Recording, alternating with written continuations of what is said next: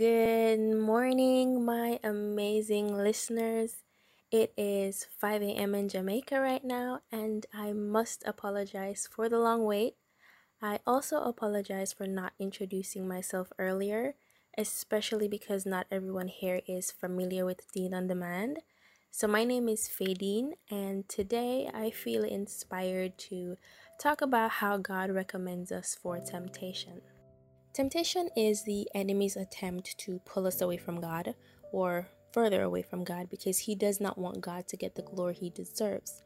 So to clear up some misunderstanding, God does not tempt us.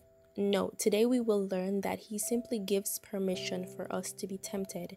And no matter how big or small the temptation is, they all lead to one conclusion, which is to determine how much faith we have in God. To show you that we were handpicked by God to be tempted, in Job one verse eight, God recommended Job for testing.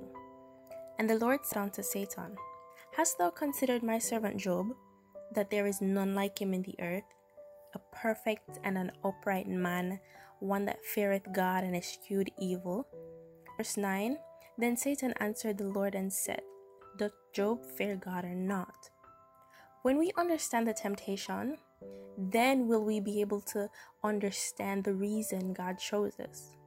Not everyone will be tempted to fornicate, just as not everyone will be tempted to steal or to kill. The enemy knows what we want, and he also knows what we don't want. See, people often ask, why do we ask God for something, then complain when he gives us just that? But what we need to understand is that there is a difference between something sent from God versus it being allowed by God. God is the only one with the ability to read minds. So the enemy only knows what he sees and what we tell him, which oftentimes is a lot. Don't take for granted the saying, "move in silence," silence being literal. I think a quiet place is a good example of this. Someone once said to me that there is a spiritual aspect behind everything in life, and that is completely true. Whenever goals, positivity, or anything good comes from our mouths, it alerts the enemy because he wants to make it stop. When it is that he cannot shift or focus from the things of God, he tries to make us want what God wants for us before God says it's time for us to have it. I mean, it's it's funny how the enemy pays more attention to our lives than we actually do. He studies us simply because he wants to destroy us. In Job one verse twelve, the Lord gave Satan permission to test Job. And the Lord said unto Satan, "Behold, all that he hath is in thy power. Only upon himself put not forth thine hand." So Satan went forth from the presence of the Lord. We also see that the Lord gave him permission again in chapter two verse six. And twice the Lord gave Satan instructions not to kill Job. That's the thing. A temptation cannot kill you. But the consequence of yielding to the temptation is as a result of your own doing, is as a result of my own doing. The Lord knew Job's capabilities. He, he knew Job's potential. How do you think he would have felt if Job had yielded? I mean, after, after God had so much confidence in him. God is already boasting about us in heaven. Look at how he willingly offers Job up for temptation. I've said this before and I'll say it again. A temptation cannot kill you. The enemy does not have permission to kill a servant of God. Aren't you curious how we get tested whether or not we are children of God? But, I mean, for sinners, they're probably thinking or seeing it as a coincidence because God cannot recommend somebody he doesn't know. Therefore, he can't recommend a sinner.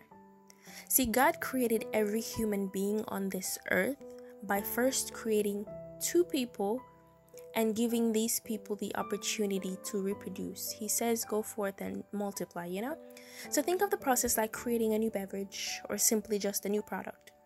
The manufacturer of the product must first create a sample from which, you know, they make adjustments before they engage in mass production. But because God is great at what he does, he got creation the way he wanted it in the first try. So he made Adam, and from Adam he made Eve. And you know, he knew them personally because their spirits were made to be one with him. When God created the earth, there were just two people, Adam and Eve. Then Adam and Eve sinned. And then there were four people.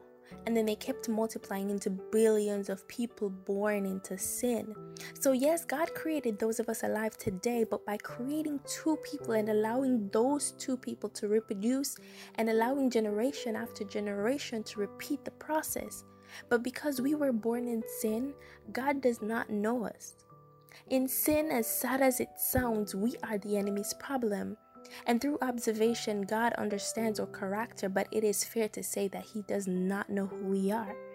Through observation, someone can say that I am quiet, I have manners, or that I am kind, but only someone who knows me can tell you that I do not like when people forget things, that I dislike small talk, but I tolerate it on occasion, or that you can never go wrong with a journal. And all that takes time. It requires experience. There are billions of people on this earth, and God's time is not to be wasted, so He will forever choose those who choose Him. Growing up, we've always quoted the scripture, God is a spirit, and they that worship Him must worship Him in spirit and in truth.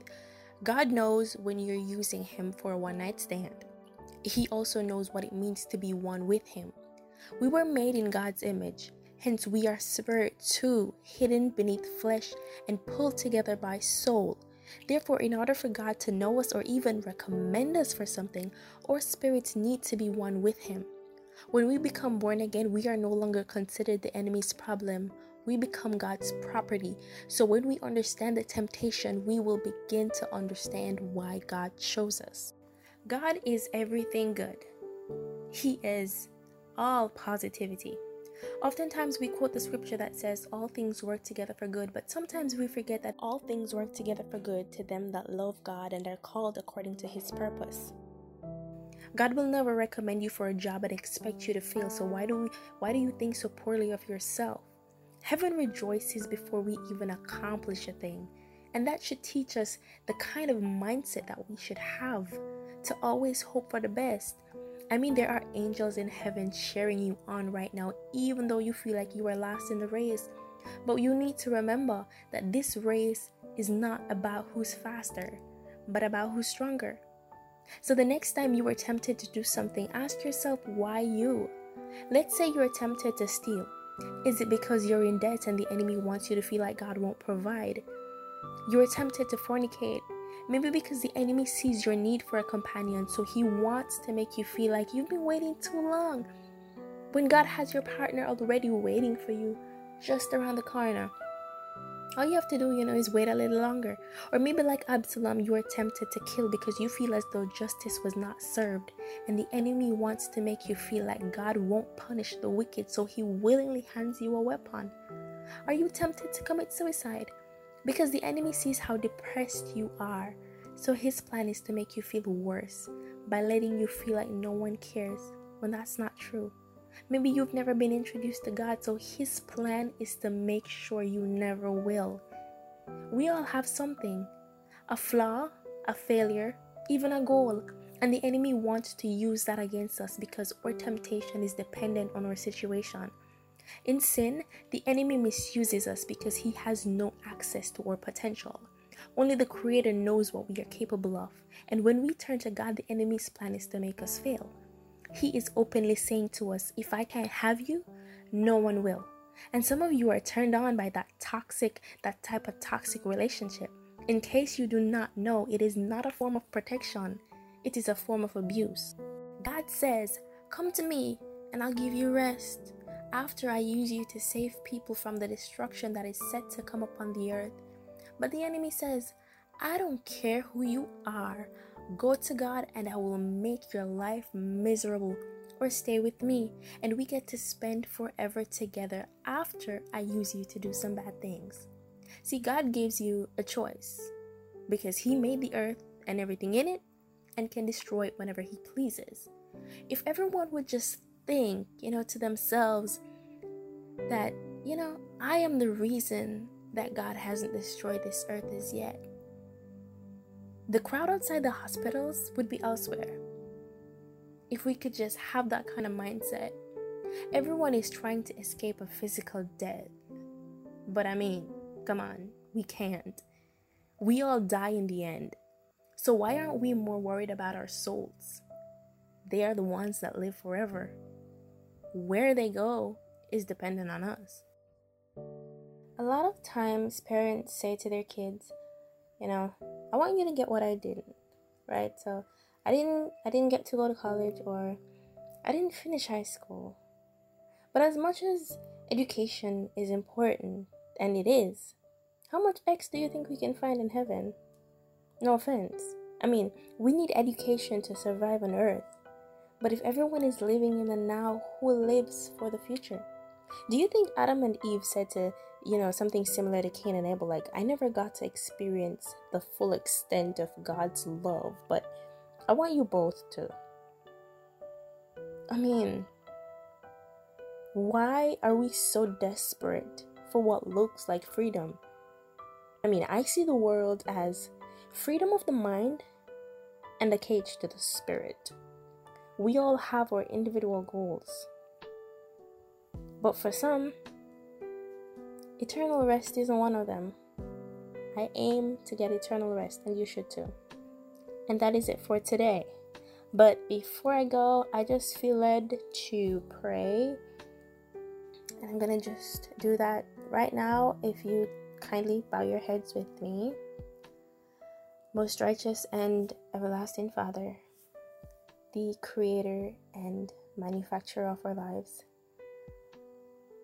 a present help in times of trouble, or Alpha and Omega, or light in times of darkness, or refuge and our strength. Lord, we come before your presence not because we are worthy of your undying love, but because we have proven that you are the one true vine. Thank you for choosing us and allowing us the opportunity to maximize our potential. Thank you for recommending us. Thank you for your recommendation, because you have shown us that we can do all things through Christ, who strengthens us. Lord, thank you for everyone listening, whoever they are and wherever they are in this world. Grant them peace and prosperity, and most of all, grant them love. Thank you, Lord, for your grace and mercy towards us. You are an amazing God. We give you glory. We give you praise and honor, because you deserve it all. In Jesus' name, amen. God bless you all. Thank you so much for listening, and I trust you all have a great day.